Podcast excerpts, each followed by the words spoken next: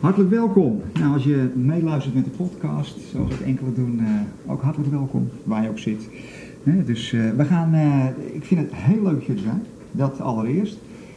Leuk dat we met elkaar zo wel kunnen gaan bomen en er een mooie dag van maken. studiedag in perspectief, 3 november 2018 en ik mag de aftrap doen. En het onderwerp is grondtoon van je het bestaan.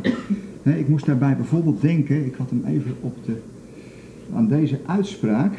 Uh, op mijn Facebook post ik af en toe wat uitspraken en er komt dan soms wat reactie op. En het was deze, uh, ik heb het genoemd focusverandering uh, van, van Harari. En Harari die schrijft, het echte raadsel van het leven is niet wat er gebeurt na je dood, maar wat er gebeurt voor je dood. Als je de dood wilt begrijpen, moet je het leven begrijpen.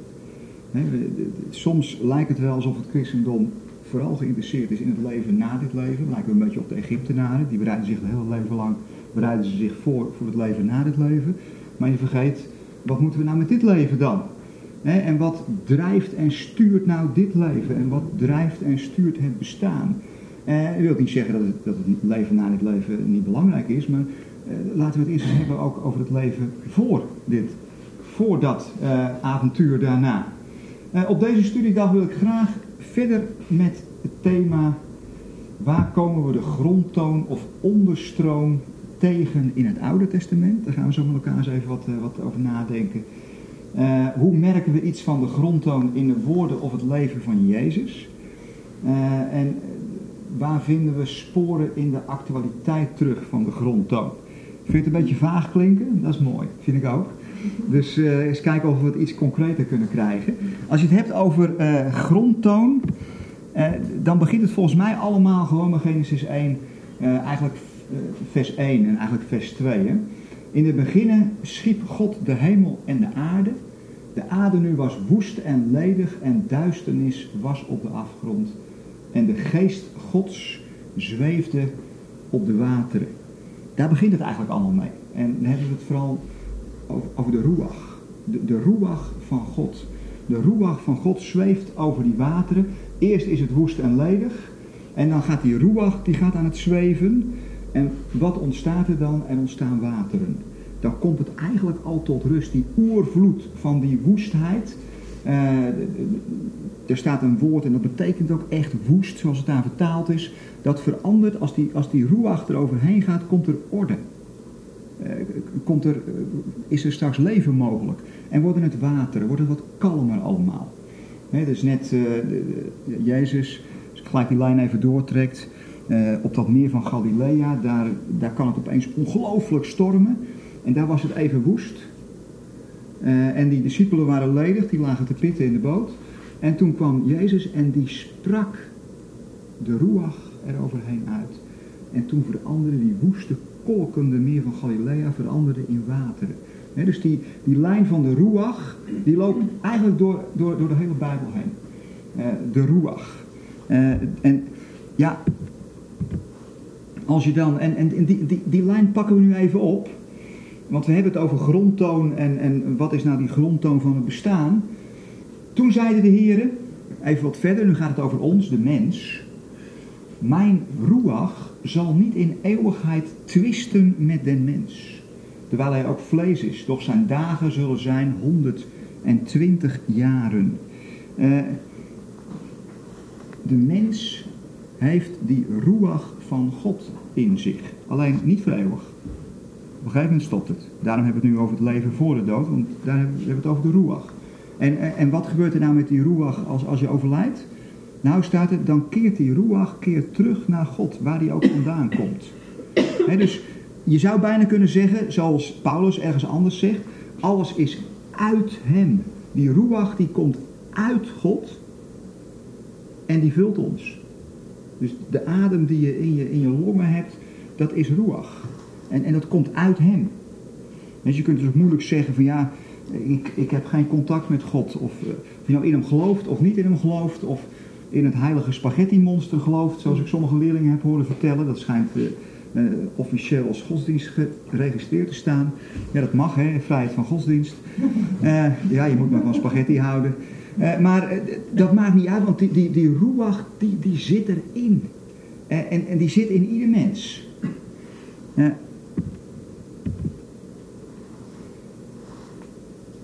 Maar wat doet die ruach dan? Wat, wat, ik, ik, pas geleden hadden we een, had ik een, een soort brainstorm sessie met een paar mensen. En dat, en dat ging, eh, en op een gegeven moment zei een van de deelnemers dus, zei, ja weet je, hoe ervaar ik God nu? Nou, soms, soms heb ik het idee van als ik wat aan het doen ben, dan, dan, dan klikt alles. Dan ervaar ik een soort inspiratie en nou, dat is voor mij God. Dan, dan, dan, dan, dan, dan, dan ervaar ik God. Inspiratie. Uh, je zou het ook een soort flow kunnen noemen. Klinkt ook wel lekker vaag. Uh, op een gegeven moment klikt het. Je hebt, ja, ja, maar dit, dit klopt. Dit klopt. Ik moest nog even aan Paul denken, toen ze die uitnodiging kregen met, met, met hun band. Nou, volgens mij had jij zoiets van, ja, maar dit klikt. Ik bedoel, dit moeten we doen. Is dat van God? Is dat een inspiratie? Is het? Eh, je, dat klikt, dat moet je doen. Wat heeft die ruach te maken met, met creativiteit, met inspiratie? Nou, kan, kan dit onder andere tegen. Uh, en inspiratie. Daarna sprak de Heer tot Mozes zeggende, zie, ik heb met name geroepen Bezaleel, de zoon van Uri, de zoon van Hur, van de stam van Juda, en ik heb hen vervuld met ruach gods.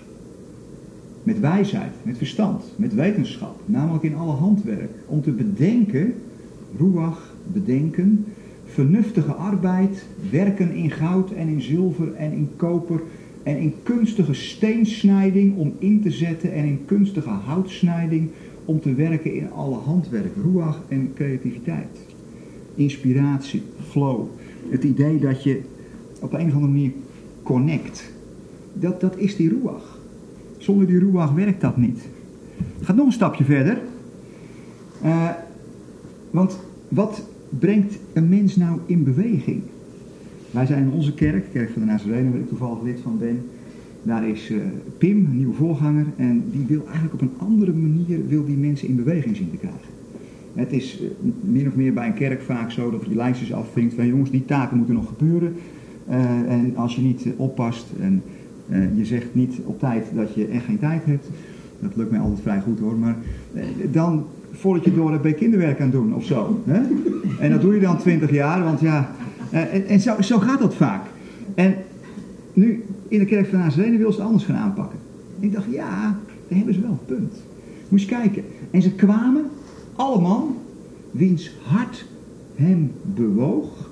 En er ieder wiens geest, wiens ruach hem vrijwillig maakte. Wow. Die brachten des Heren het offer tot het werk van de tent der samenkomst en tot al haar dienst en tot de heilige klederen. Eh, als je vanuit die ruach werkt, vanuit die klik, dan werk je vanuit verlangen. Dan werk je van, ja maar ik wil het. Nou dat is nu een beetje, vind ik wel heel mooi. Uh, ik, ik, ik, denk dat ik eens vraag om dit ook eens een keer te luisteren, deze studie, zal hij vast nog een keer doen. Uh, dan, dan werk je vanuit verlangen, dan, dan, dan is het een vrijwillige zaak. Uh, die ruach maakt je vrijwillig. Dus pas op met die ruach. Ja, je kunt er niet onderuit, want het is de adem die je inademt, die ruach. We zijn allemaal verbonden, dus ook allemaal verbonden met elkaar. Uh, het is verlangen. Nog een stapje verder. Uh, nummer 16. En we volgen de lijn van de ruach. Hè? Die onderstroom die, die je steeds weer tegenkomt. Ze vielen op hun aangezichten en zeiden, O God, God der geesten van alle vlees.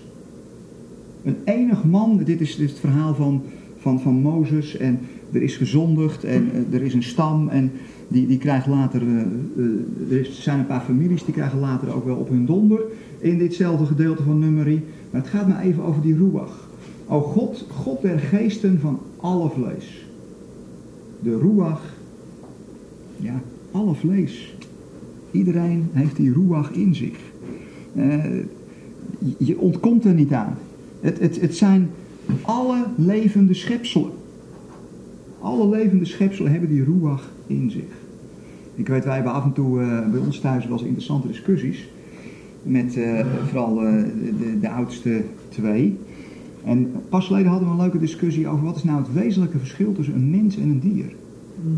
Wat is nou het wezenlijke verschil? En dat is helemaal hot tegenwoordig, hè? want ja. uh, naarmate dat, uh, dat, dat, dat, dat, hele evolutiegedachte terrein wint, ja, wat, wat is nou precies het verschil? Is er een soort overeenkomst? Nou, de overeenkomst is in ieder geval de ruach. Hmm. Want er is geen rat die adem kan halen, ik, noem maar eens even een dier, uh, zonder de ruach.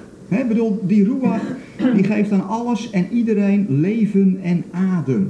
Dus in die zin horen we helemaal bij elkaar en hebben we soms in het Westen het te, te strikt van elkaar gescheiden. als je kijkt hoe we met dieren omgaan, nou, uh, de, dat zijn massamoorden die, die, we, die, we, die we jaarlijks plegen met miljoenen en miljoenen doden. En daar doen toch maar weinig mensen moeilijk over, uh, inclusief mijzelf. Want ik hou ook nog steeds van een hamburgertje. Uh, maar maar hoe, zit dat nou?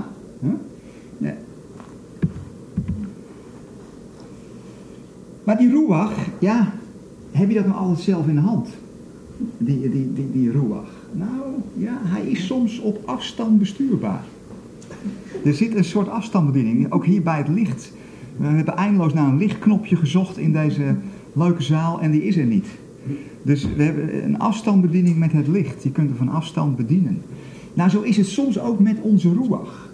Uh, en zo zijn meer versen in, in het Oude Testament te vinden, maar dit is wel een hele duidelijke.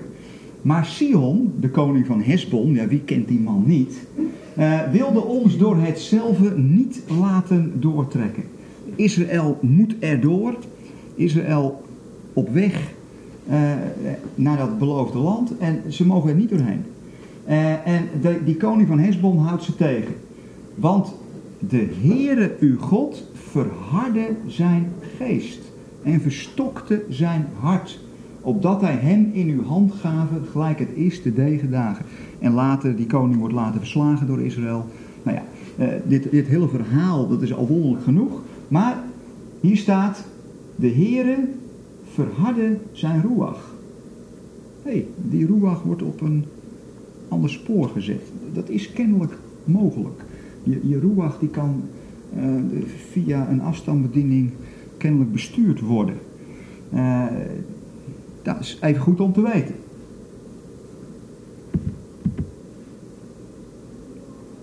Hoe zit het dan met het hele heelal? Uh, hoe zit het nou met de sterren, met de planeten? Ja, er zijn meer van dit soort teksten, maar het gaat mij natuurlijk nog weer om die ruach. Want we zijn op zoek naar wat is nou dat verbindende element in de geschiedenis, in je bestaan. Wat draagt eigenlijk uh, alles om je heen? Uh, door het woord des Heren zijn de hemelen gemaakt. En hemelen moet je denken aan het uitspansel, de sterren, uh, enzovoort, enzovoort. En door de geest van zijn mond, door de ruach van zijn mond, al een Heer. En Heer, dat moet je zien als eer. Dat kabob staat hier, dat is eer of heerlijkheid. Dus het, het is de ruach die erachter zit. Uh, dit, dit heelal, dat, daar, daar zit die ruach achter dat is toch, dat, ik vind het wel een heel, eh, vind ik een heel mooie gedachte. dat het niet zomaar kil en kaal en uh, ergens op een uithoek, dat kleine planeetje aarde is toevallig leven ontstaan. Nee, het is de ruach die dat allemaal, die, die daarachter zit. Uh,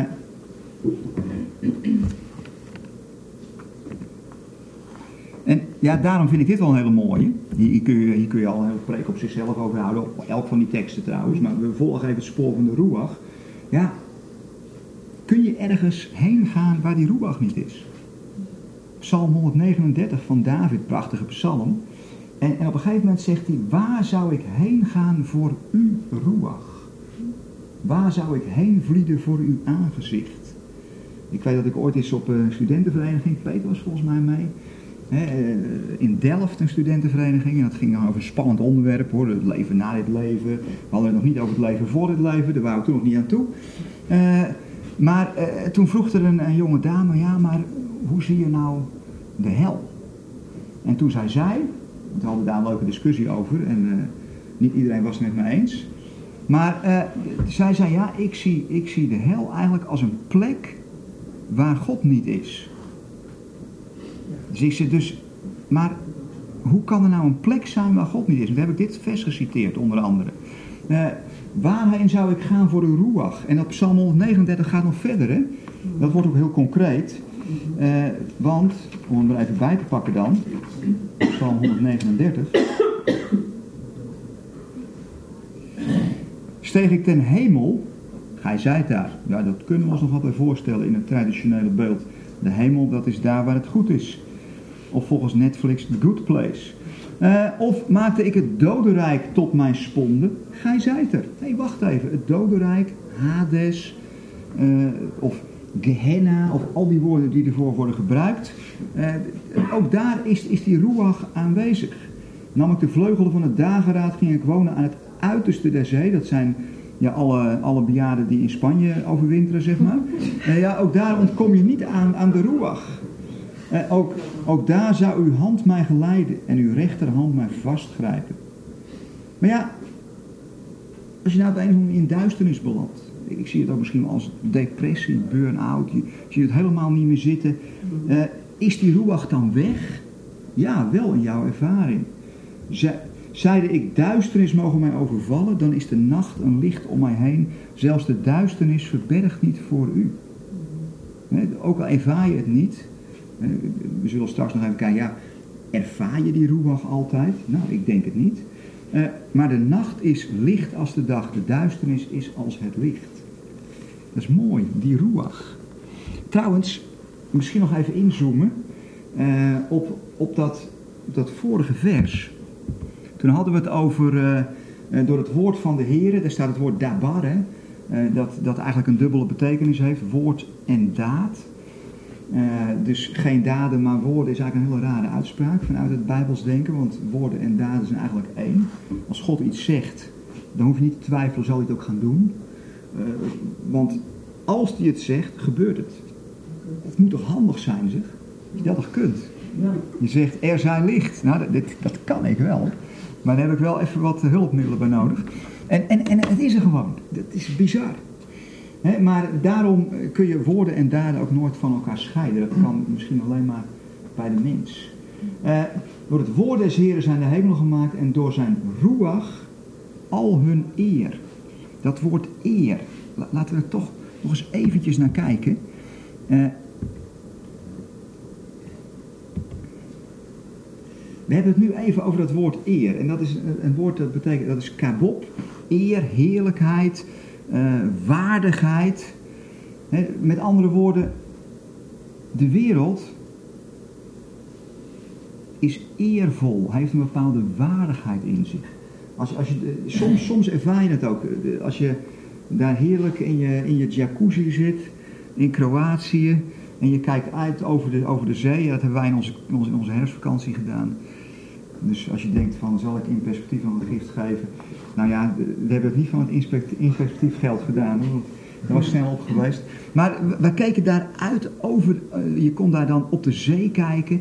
En ja, als je dat rustig op je in laat werken, tenminste even de kinderen wegdenken, die ondertussen aan het springen zijn in de jacuzzi, uh, dan, ja, dan heeft dat een zekere waardigheid. Het heeft zekere, je, wordt ja, je raakt daarvan onder de indruk. Als je door de natuur heen loopt, dan raak ik er altijd een beetje van onder de indruk.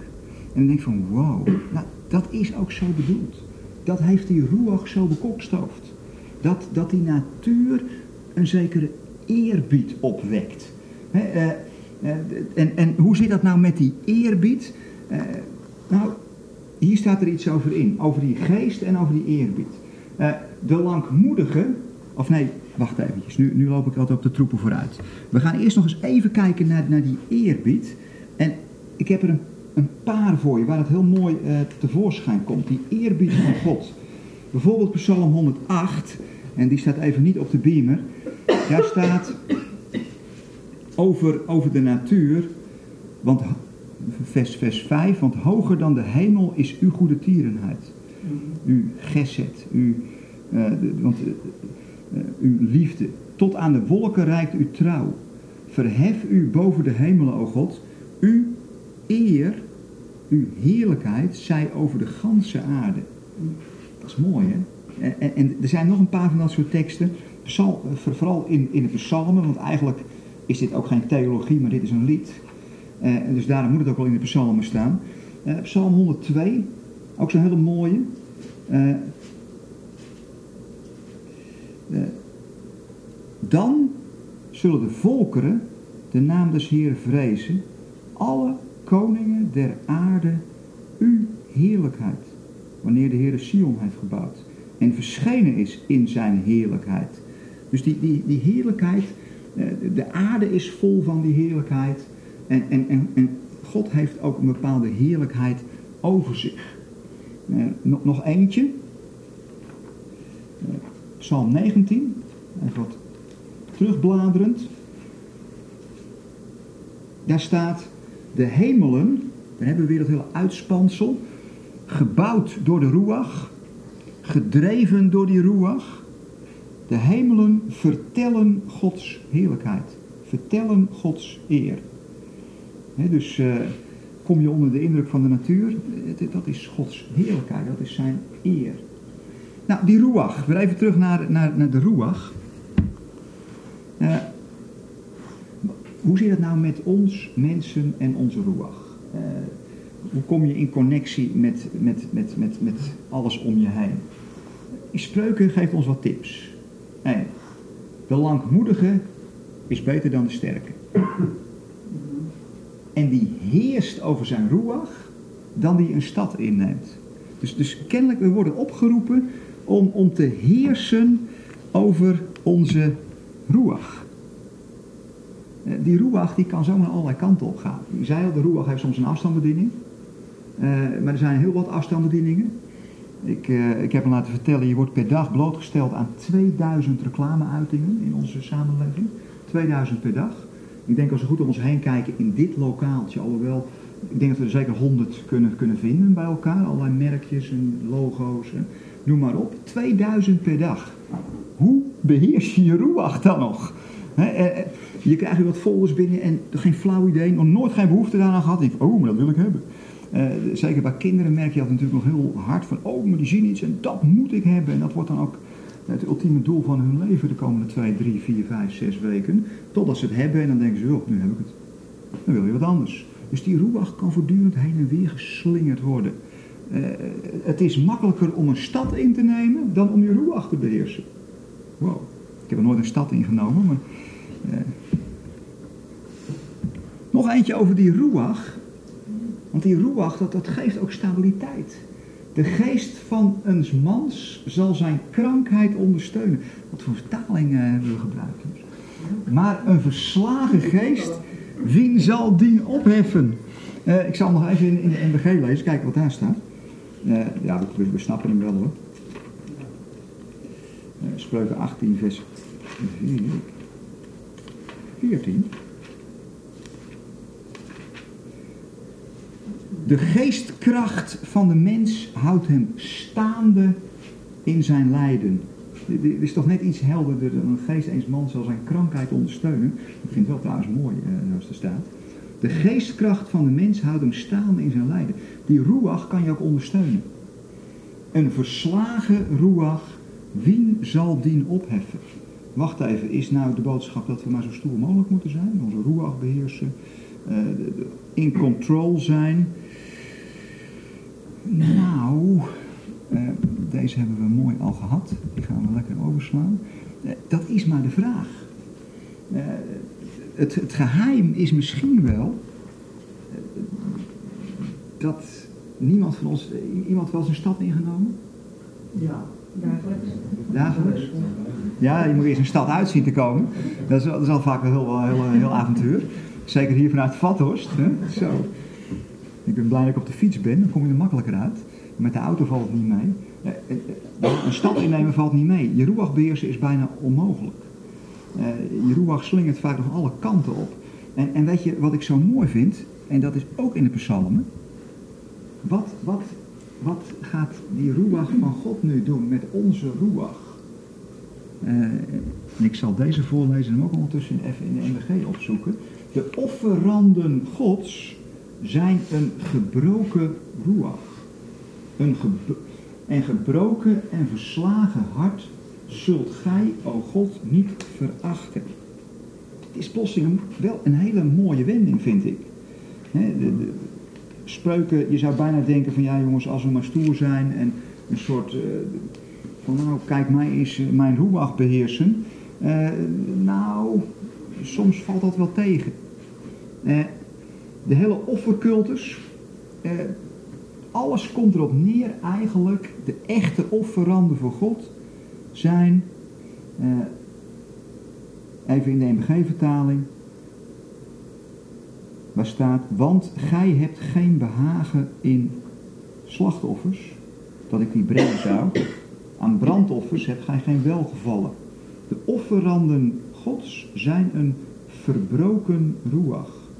Een verbroken en verbrijzeld hart veracht gij niet, o God.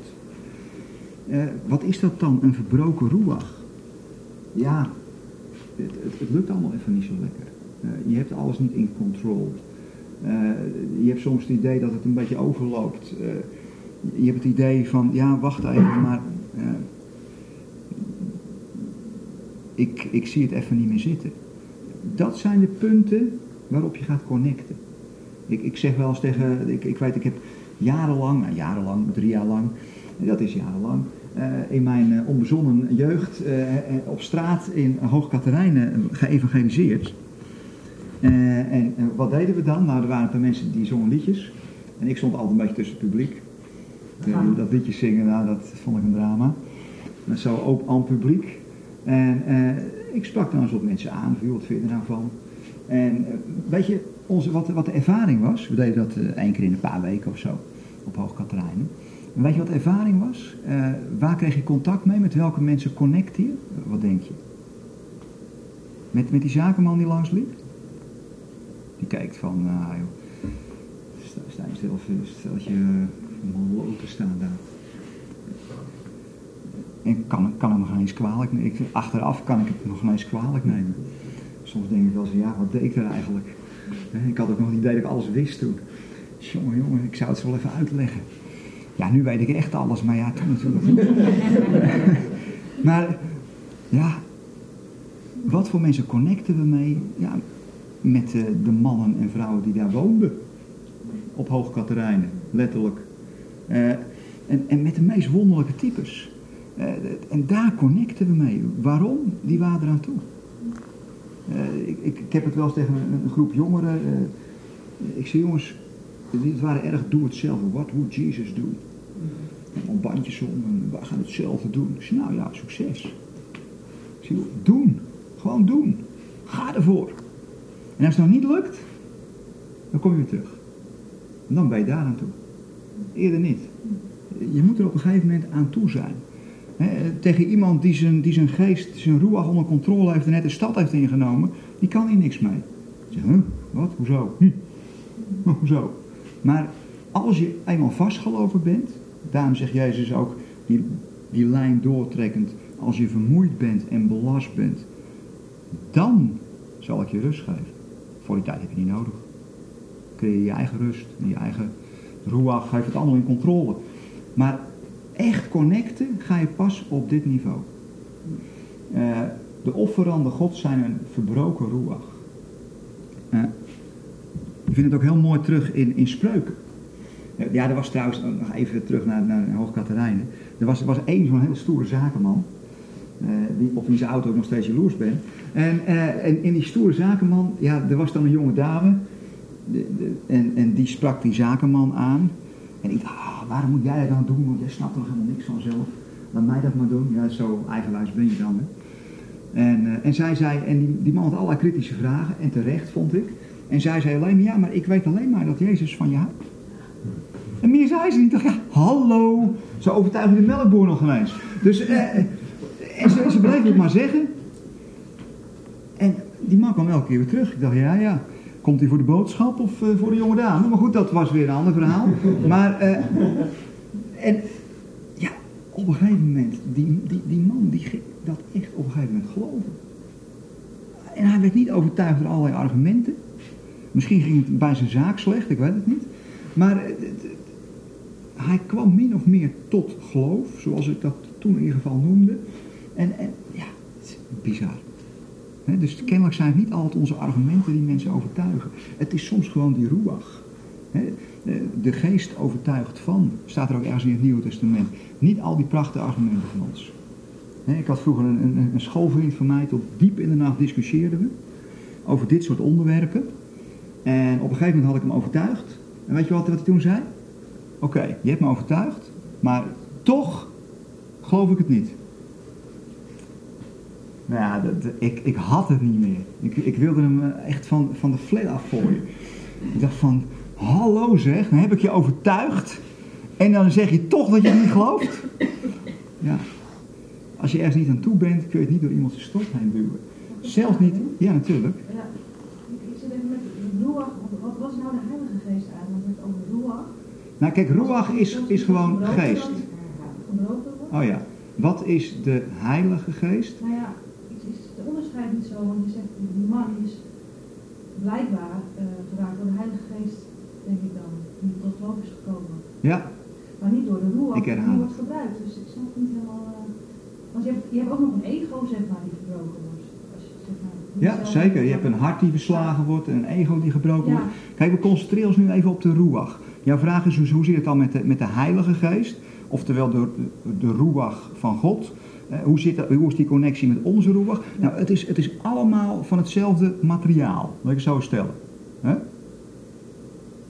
Maar God heeft zijn ruach in ons geplant. Maar die, die, die, je zou kunnen zeggen, bij schepping trek je jezelf ook terug. Dus we zijn niet allemaal God geworden. Nee, God heeft die ruach in ons geplant. Maar die ruach gaat min of meer zelfstandig, zolang dat lichaam het blijft doen, door. En, en, maar het is wel altijd, het, het de bron is, is die, die ruach. Maar de connectie, ja, die is er niet altijd. net zoals een apparaat wat je echt... Dat, apparaat, dat, dat, dat, werkt in principe altijd, maar je moet er wel even connecten. Zo, zo, wordt er wel eens gezegd, dat zijn hele schepping is van nature op God aangesloten, maar de connectie is weg. en, en wat lees je dan in Efeze 1? Wat komt Jezus doen? Die komt hemel en aarde weer bij elkaar brengen. Eh, connecten. Uh, moet je dan zeggen, was God weg? Nee, hij was er altijd, want die ruach is overal. Die, die, die, die is in jou. Uh, alleen is, is, die connectie daar. Zo zie ik dat een beetje. Kun je wat mee? Nee, maar... Oké. Nou, we hebben straks een heerlijke pauze en een fantastische lunch heb ik al gezien, dus dan kunnen we daar eens over, over doorbomen. Huh? Uh, die tweede tekst. De vrezen Des Heren is ten leven, want men zal verzadigd zijnde, vernachten, met het kwaad zal men niet bezocht worden. Dat, ik, dat, ik snap er niet zoveel van, van deze tekst. Spreuken 19, vers 23.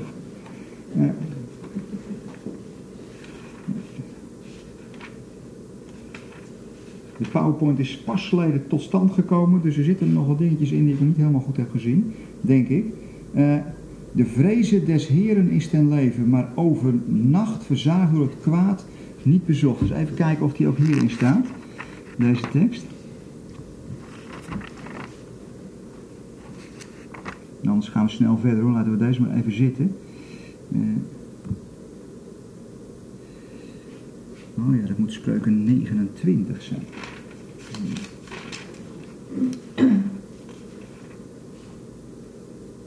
En daar staat, en die bedoelde ik, een mens zijn hoogmoed vernedert hem. Maar een nederige van Ruach zal eer ontvangen. dus een, een nederige Ruach ontvangt eer en een hoogmoedige Ruach, ja, die wordt uiteindelijk vernederd. Dus in die zin, dat is wel weer aardig. Je komt uiteindelijk allemaal wel bij, een keer bij die vernedering uit.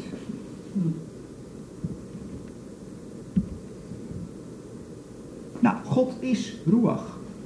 Dus het, het, het, het principe wat deze wereld draagt, is Ruach. Uh, en God dienen, wat, hoe dien je nou God? Nou, sluit je aan de aansluiting van Ruach op Ruach. Daarom kun je God alleen maar in geest dienen. Kan niet anders. Uh, want God is geest. Deze man, ja, die gaan we even citeren. Een, een Amerikaanse theoloog, Miguel H. Diaz, van uh,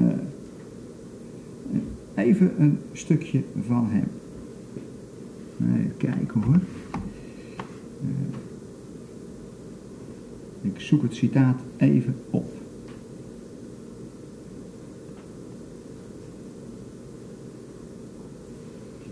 Waar had dat citaat? Hier hebben we hem. Hij heeft het over een goddelijke dans. Van ruach naar ruach. Een soort uh, uh, ballroomdans, denk ik dan maar. Net alsof ik al uh, een beetje een professionele danser ben. God, de drie-enige gemeenschap van liefde, danst ten behoeve van menselijke gemeenschappen die zijn verscheurd door lijden, haat en verdeeldheid. God leeft mee met wie onderdrukt zijn. In situaties en gebeurtenissen die zijn gevuld met blues. Hij richt de woede van mensen op een creatieve en constructieve manier om recht te brengen.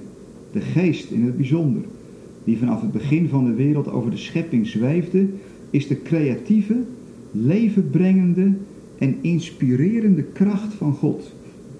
Creatief hebben we al gezien, levenbrengend, inspirerend. De relatie die een weg vindt waar geen weg meer mogelijk lijkt. Zij is de relationele actor van Gods wegen om schoonheid te scheppen waar lelijkheid heerst. Om het leven te vieren te midden van lijden en te wandelen in liefde waar haat is. De geest, die levenbrengende relatie van God, is de profeet die Gods beeltenis zichtbaar wil maken in gemeenschappen van mensen. En dat is, zegt hij, wat er gebeurt als die, als die ruachs op elkaar aangesloten worden. Dan komt er een soort goddelijke dans. En, en, en, en dan kunnen gemeenschappen zomaar veranderen. Nou, twee van deze teksten waarin je dat wat terugvindt, Romeinen 7. Maar nu zijn wij vrijgemaakt van de wet, overmits wij die gestorven zijn, onder welke wij gehouden waren, al zodat wij dienen in nieuwigheid des geestes en niet in oudheid der letter. Eh, met andere woorden, eh, toch maar even iets, iets moderner Nederlands. Romeinen 7. Wij zijn vrij van de wet, ontslagen van de wet, dood voor haar die ons gevangen hield. dat, dat hele uiterlijke leven, eh, zodat wij dienen in de nieuwe staat des geestes en niet in de oude staat eh, der letter. Of Romeinen 8, 16e vers. Abba Vader, die, die geest getuigt met onze geest. Daar hebben we die connectie van, van de Ruach. Dat wij kinderen Gods zijn. De connectie van de Ruach is daar. Uh, progressieve openbaring. We gaan nu langzaam eens een connectie maken met hoe, hoe stond Jezus er nu in. Je, je ziet in, in de Bijbel uh, eigenlijk steeds dat het stappen verder gaat. Uh, bijvoorbeeld, normaal in de cultuur was God komt op voor de heersers. en hier zie je gebeuren in Exodus, God komt op voor de slaven in plaats van de heersers. Of een andere, in Genesis 12, uh, in Genesis 12, uh, er gaat uh, ondertussen de telefoon, misschien jij even opnemen, want het is thuis. Dus een van onze kids die zal wel wat nodig hebben van ons. Ja, zo ben je op vele fronten, hou je de ballen in de lucht. Hè. in Genesis 12 staat iets heel wonderlijks. Wat was normaal? Je hebt een stam, elke stam heeft een eigen god. Die goden vechten met elkaar. Het waren in Genesis had je allemaal van dat soort koninkrijken. En toen had je ook nog de stam van de Hebreeërs, die hadden ook een eigen God. En wat staat er dan in Genesis 12? Uh, eh, de God van de Hebreeërs gaat niet vechten tegen andere goden. Nee, de stam van de Hebreeërs, Abraham en zijn nageslacht, wordt juist geroepen om tot zegen te zijn van alle andere stammen op deze planeet. Voor andere, andere families van deze planeet. Dat is een nieuwe gedachte die God er op dat moment inplant bij Abraham. Of wat dacht je van deze? Uh, oog om oog, tand om tand. Uh, er wordt nog wel eens gezegd, ja, de Bijbel dat is een hoogst achterhaald boek met allerlei gruwelijkheden. Ja, wacht even. Het is een boek geschreven door mensen, voor mensen, met echte geschiedenis. Door God geïnspireerd. Maar de cultuur van die tijd is natuurlijk zichtbaar. Het zou raar zijn als het niet zichtbaar was, want was het, dan was het een soort, soort science fiction. Eh, dus in de cultuur van die tijd was het normaal dat je wraak nam, bloedwraak. In sommige culturen vind je dat nog steeds. En, en zo'n bloedwraak, dat kon generatie op generatie doorgaan en dat werd steeds erger en erger. En wat staat er ergens in de Bijbel? Ergens in Deuteronomium? Wacht even. We gaan de bloedwraak een halt toeroepen. Oog om oog, tand om tand. De straf moet in relatie zijn tot de misdaad. Het moet niet generaties lang door blijven etteren. Dat is een flinke stap voorwaarts. En dan komt Jezus. En Jezus had, zat altijd, was hij in conflict met het systeem. Dat, dat zie je eigenlijk voortdurend. Uh, waar denk ik dan bijvoorbeeld aan? Nou, Jezus, meestal als, als hij ruzie had, was het met, met fariseeën, met, met, met schriftgeleerden. Uh, neem bijvoorbeeld Lucas 15. In, in Lucas 15, dat is een verhaal dat ik toevallig uh, een paar dagen geleden hoorde via Martien van de heer Rob Bell, waar we straks nog een filmpje van gaan kijken. In, in Lucas 15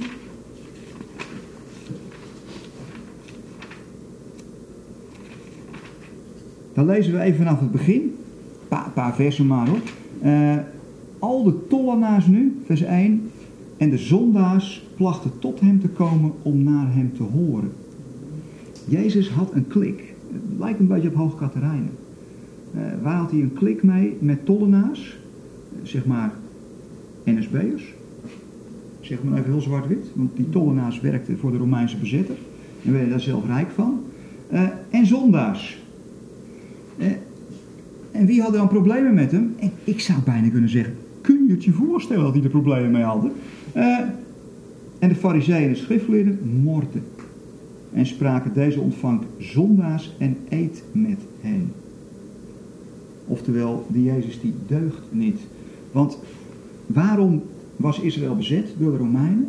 Dat kwam omdat ze God niet goed gediend hadden.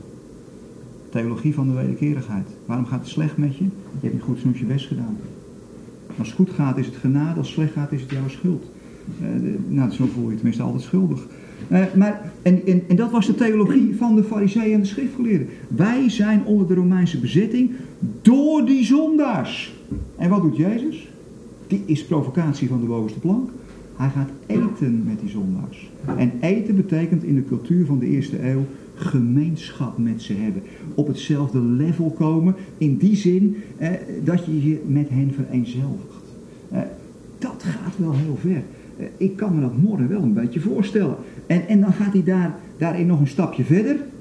wie van u die honderd schapen heeft en, niet, en er één verliest, laat die de 99 in de wildernis achter en gaat het verlorene zoeken totdat hij het vindt.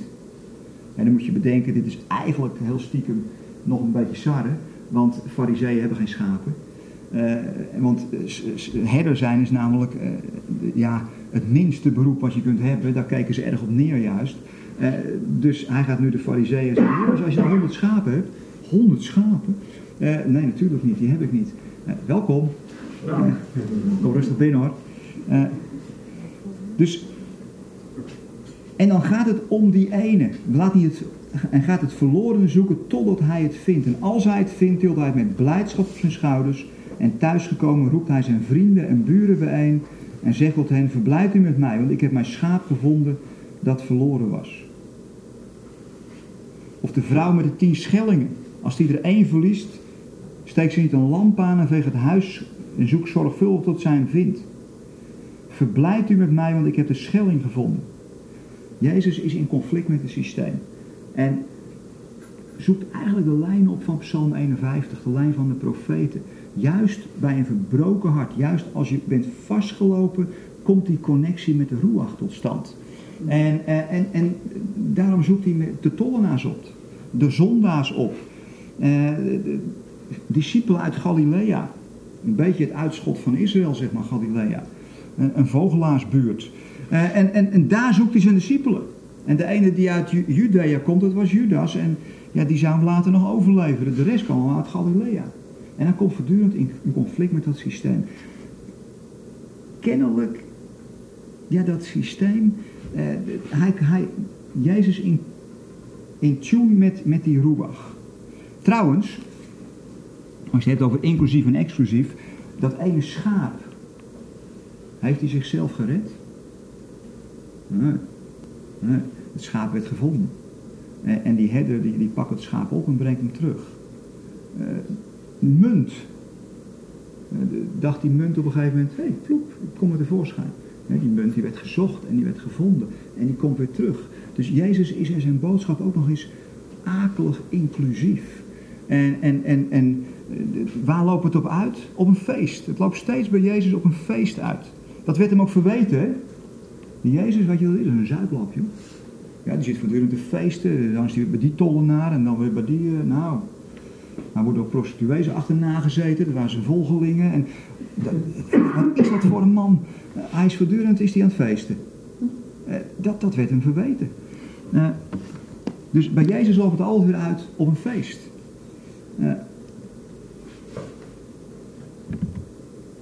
of, wat dacht je van Sidon?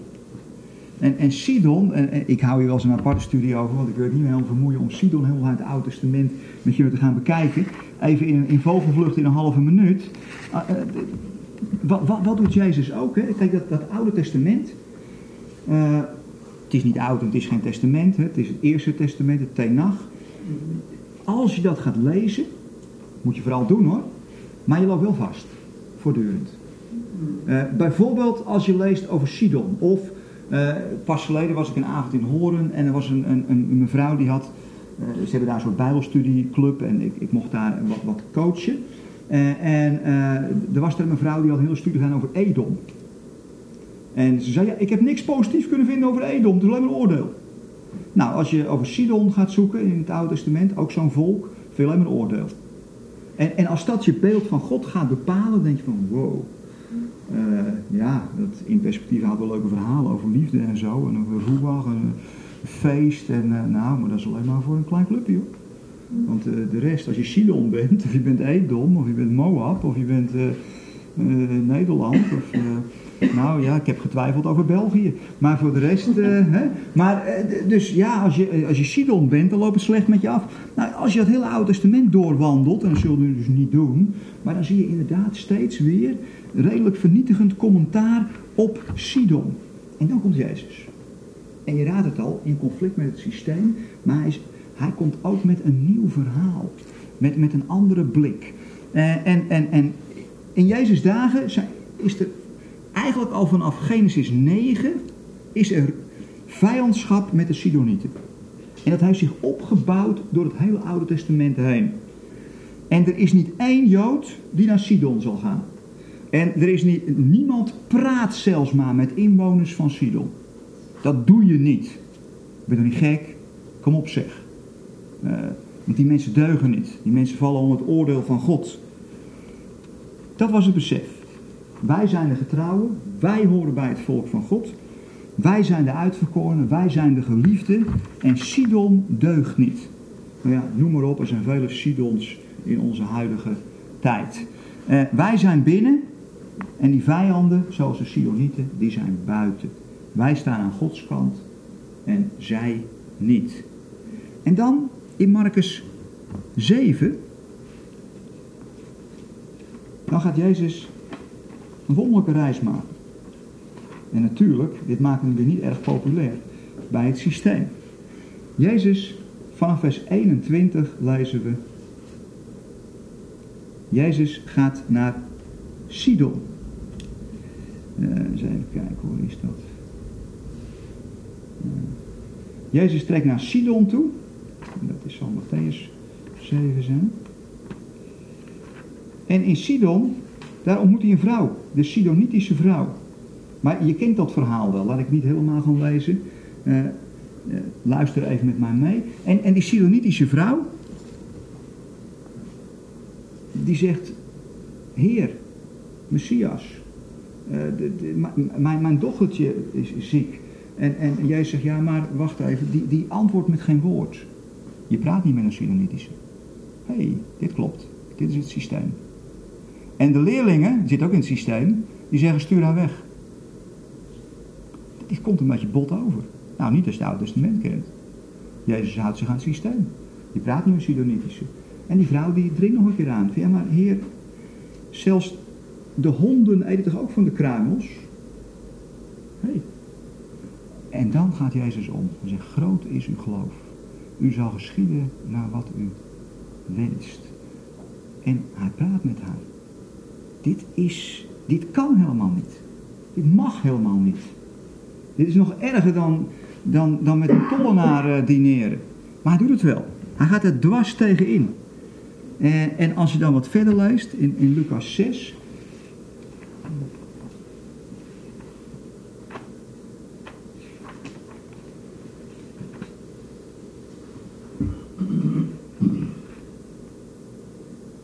Vers 17. En hij daalde met hen af en bleef staan op een vlakke plaats. En daar was een grote schade van zijn discipelen en een grote menigte van het volk uit het gehele Joodse land let goed op, en Jeruzalem, en van Tyrus, en Sidon aan de zee. De Sidonieten komen Jezus opzoeken. Nou, je moet die teksten over Sidon maar opzoeken in het Oude Testament. Het is keihard oordeel en er komt niks goeds meer uit. En die Sidonieten komen Jezus opzoeken. En wat staat er dan? Om hem te horen en genezen te worden van hun ziekte en die gekweld werden door onreine geesten werden genezen. Er komt genezing voor Sidon. Jezus stuurt ze niet weg. Jezus laat ze binnen. En dan wordt het nog gekker. In Matthäus 11, en daar sluit ik hier even mee af. En dan, zijn we er bijna, want we zijn nog hard toe een pauze volgens mij. Ik zie menigeen al dramatisch kijken van, komt er nog meer? Tegen mijn leerlingen zeg ik altijd, ja 60 minuten, hè, dan stopt het in ieder geval. Uh, Matthäus 11. Te dien dagen hief Jezus aan en zeide, ik dank u Vader, Heer des hemels en der aarde, dat gij deze dingen voor wijze en verstandigen verborgen hebt, doch aan kinderkunst geopenbaard. Want ja, vader, zo is het een welbehagen geweest voor u. En hij zal ergens anders nog zeggen, het is voor Capernaum moeilijker in het oordeel dan voor Tyrus en Sidon. En oordeel, eh, schrik niet, oordeel is altijd herstellende gerechtigheid in de Bijbel. Het is eigenlijk weer op je plek komen. En waarom is het dan voor Capernaum moeilijker? Waarom is het voor het religieuze establishment in Jezus dagen moeilijker? Omdat ze nog zo aan de stoere kant zitten. Ze weten het allemaal zo goed. En ze hebben het allemaal zelf onder controle. En je hoeft ze niks uit te leggen. Eh, maar voor de verbrokenen, voor de Sidonieten, ja, die weten al dat ze kapot gelopen zijn en dat ze stuk gelopen zijn. En die zijn er veel dichterbij. Dat zie je natuurlijk ook bij de jongste en die oudste zoon. Dat is ook weer zo'n ongelooflijk provocerend voorbeeld van Jezus. De jongste zoon die zegt, ja ik ben het helemaal niet waard. En, en dan komt hij bij de vader. Want natuurlijk, hij blijft altijd de zoon. Die roeach zit in iedereen. Die blijft altijd de zoon of dochter. Hoe, hoe die connectie ook verminkt is. En, en, dan, en dan komt hij terug bij die vader en die vader praat nergens over. Hij heeft al een mooi verhaal klaar, wat hij daar helemaal niet goed heeft voorbereid. Hij staat op maar wat, maar hij komt geen eens aan het woord, want die vader heeft hem al een ring gegeven en een mantel. Allemaal tekenen van het zoonschap. En er wordt nergens over gepraat, er wordt alleen gehukt. Uh, misschien is alle oordeel ook wel ten diepste zelfoordeel, denk ik wel eens.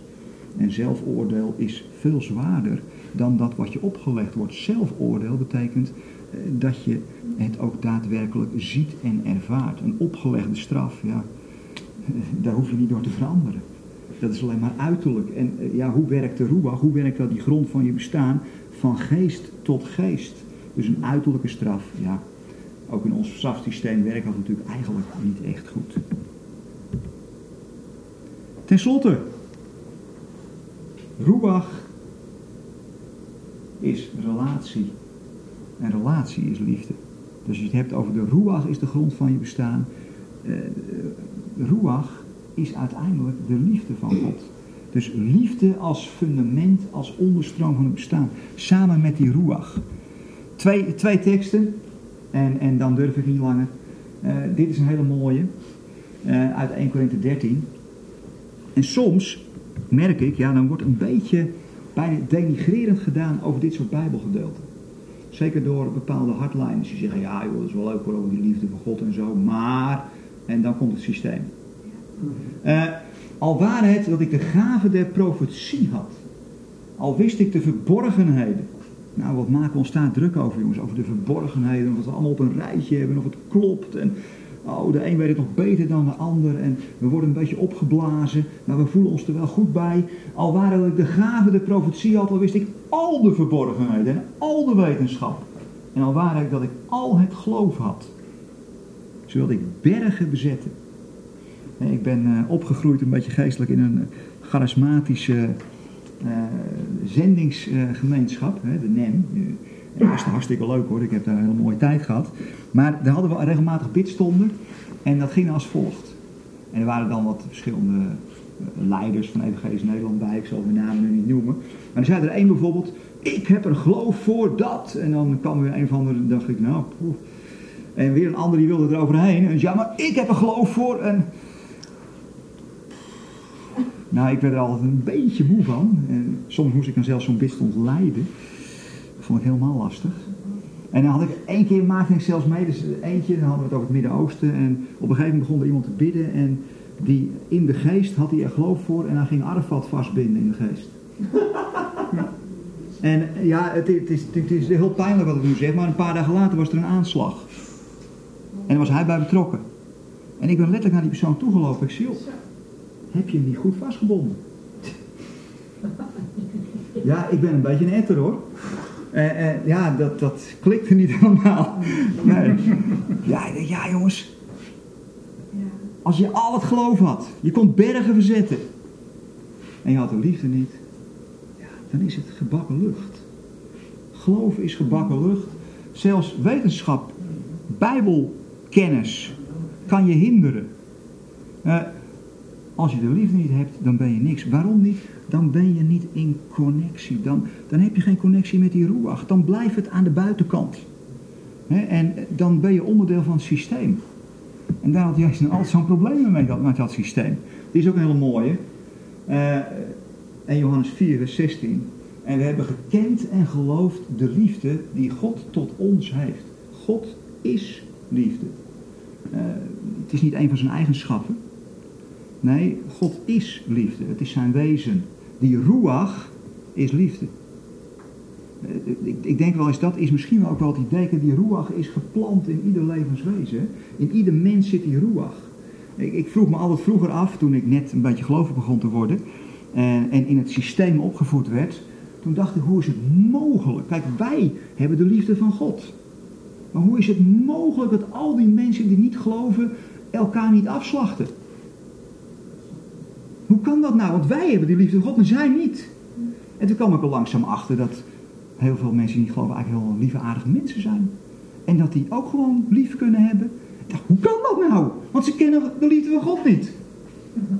Ja, maar die liefde van God, die roelach zat gewoon in ze. En die connectie, die liefde van God zat gewoon in ze. Dan zou je haast denken dat hun die connectie niet nodig hebben en wij wel. Desperately. Ik denk dat uiteindelijk iedereen op een punt komt dat hij vastloopt en dan graag die connectie wil. He, al loop je nog zo snel, het evangelie achterhaalt je wel. Dus, eh, en, en evangelie is tenslotte goed nieuws. Hè? Het is alleen maar goed nieuws. Jezus heeft het over een feest. En uh, dat is het evangelie. Maar er staat ook ergens in Romeinen, sommige mensen doen van nature wat de wet zegt. Hoe, dat kan toch niet? Jawel, kan wel, want het staat er niet voor niks. Dus ja, kennelijk zijn er. Maar ja, goed, er zijn omgevingen. die natuurlijk veel puurder zijn dan andere omgevingen. Waar groei je op? Wat maak je mee? ik, kan me voorstellen, nou ja, goed, dit, is een ander spoor. Laat ik dat even nu niet volgen, want we zijn hard toe aan koffie ondertussen. Eh, God is liefde. En die in de liefde blijft, blijft in God en God in hem. die, dan hou je de connectie, dan, dan, dan hou je de ruach. Hoe werkt dat nou in de actualiteit? Eén voorbeeldje uh, van, van deze man. Nou, deze man is nou, uh, dit is Hans Valleda. Iemand wel eens van hem gehoord? Hans Valleda? Uh, ja, jij, was van, jij bent ook van boeken van hem aan het lezen, van Hans Valleda. Of niet? Ja, ja. Nou ja, ik heb een paar boeken van hem gelezen en eh, Hans Vallendij is, is, een, is een Duitser. Hij leefde eh, in, in de jaren 20 en 30 leefde hij in Duitsland. Hans Vallendij koos ervoor om, eh, om lid te worden van de Rijkscultuurkamer. Dus hij ging een, een klein beetje mee met, met, die, met, die, met dat nazisme, want hij wilde in Duitsland blijven en hij, hij wilde ook blijven schrijven. En hij schreef goede romans waarin hij eigenlijk probeert een beetje de sfeer van dat Duitsland in de jaren 30 weer te geven. De angst, de onderdrukking. En eh, uiteindelijk eh, schrijft hij, is dit boek pas geleden verschenen, een soort biografie van hem. En waarom nou die Hans Vallenda? Nou, ik wil even een citaat van hem voorlezen. Even kijken. En dan zitten we helemaal bij die connectie. Eh, In, in de jaren 30, eh, ja, hij, was nog niet echt schrijver. Hij zocht een soort baantje, hij trok wat rond, was nog een jonge kerel. En toen eh, schrijft hij dat hij op een gegeven moment kwam hij te werken op een groot landgoed als, als, als boerenknecht. Mijn broodheer was een koddige zonderling. Een echte kerel met allerlei merkwaardige trekjes. Maar voor het eerst van mijn leven was het een baas die echt verstand van landbouw had. Veel en veel meer dan ik. Want wat, als, want wat ik als voormalige stedeling, als ambtenarenzoontje, moeilijk rationeel moest verklaren, voelde hij aan. Als hij over een akker liep, voelde hij met zijn voet en zijn hele lichaam dat de grond niet los genoeg, nog niet rijp was. En hij wist ook meteen met welke middelen je hem rijp kon maken. Ik heb veel van die man geleerd. En vooral eiste hij nooit dat ik de mensen achter de vodden zat. Bij hem werkten ze uit zichzelf. Ja, dit, dit zoek ik nog steeds bij die leraar. Jongens, dit doe je voor jezelf. Wanneer valt uw les uit? Ja, oeh. Eh, maar hij heeft het voor elkaar bij deze baas. Eh, die baas had het voor elkaar. En waarom dan? Wat was het geheim? Hebben we de roeach en de liefde. Hij hield van de grond. Hij hield van wat erop groeide. En deelde die liefde met zijn mensen. Daarom hoefde ik niemand achter de vodden te zitten. Van wow, dit is, dit is ja, out of, of niks bijna. Heb je hier plotseling die roa gekoppeld met die liefde van God. Liefde voor de grond. Ja. Nou, dan eindigen we nog met Hans Vallen daar met liefde voor de grond. Eh, ik ga, we gaan hier een punt zetten. En eh, we gaan eerst eh, gezellig koffie drinken. Ik heb het programma niet helemaal in mijn hoofd. Oh ja, als je nog moet aanmelden, en volgens mij geldt het voor iedereen, meld je nog even aan bij Pieter. Ja, dan eh, ben je ook officieel geregistreerd. Dan ben je onderdeel van het systeem in perspectief nu. Eh, en dan eh, zien we elkaar straks weer. Gaan we eerst koffie drinken en eh, straks naar Rob Bell luisteren en lunchen en allemaal. En eh, als, als hoogtepunt van de dag de studie van Peter. Dus eh, dat gaat allemaal komen.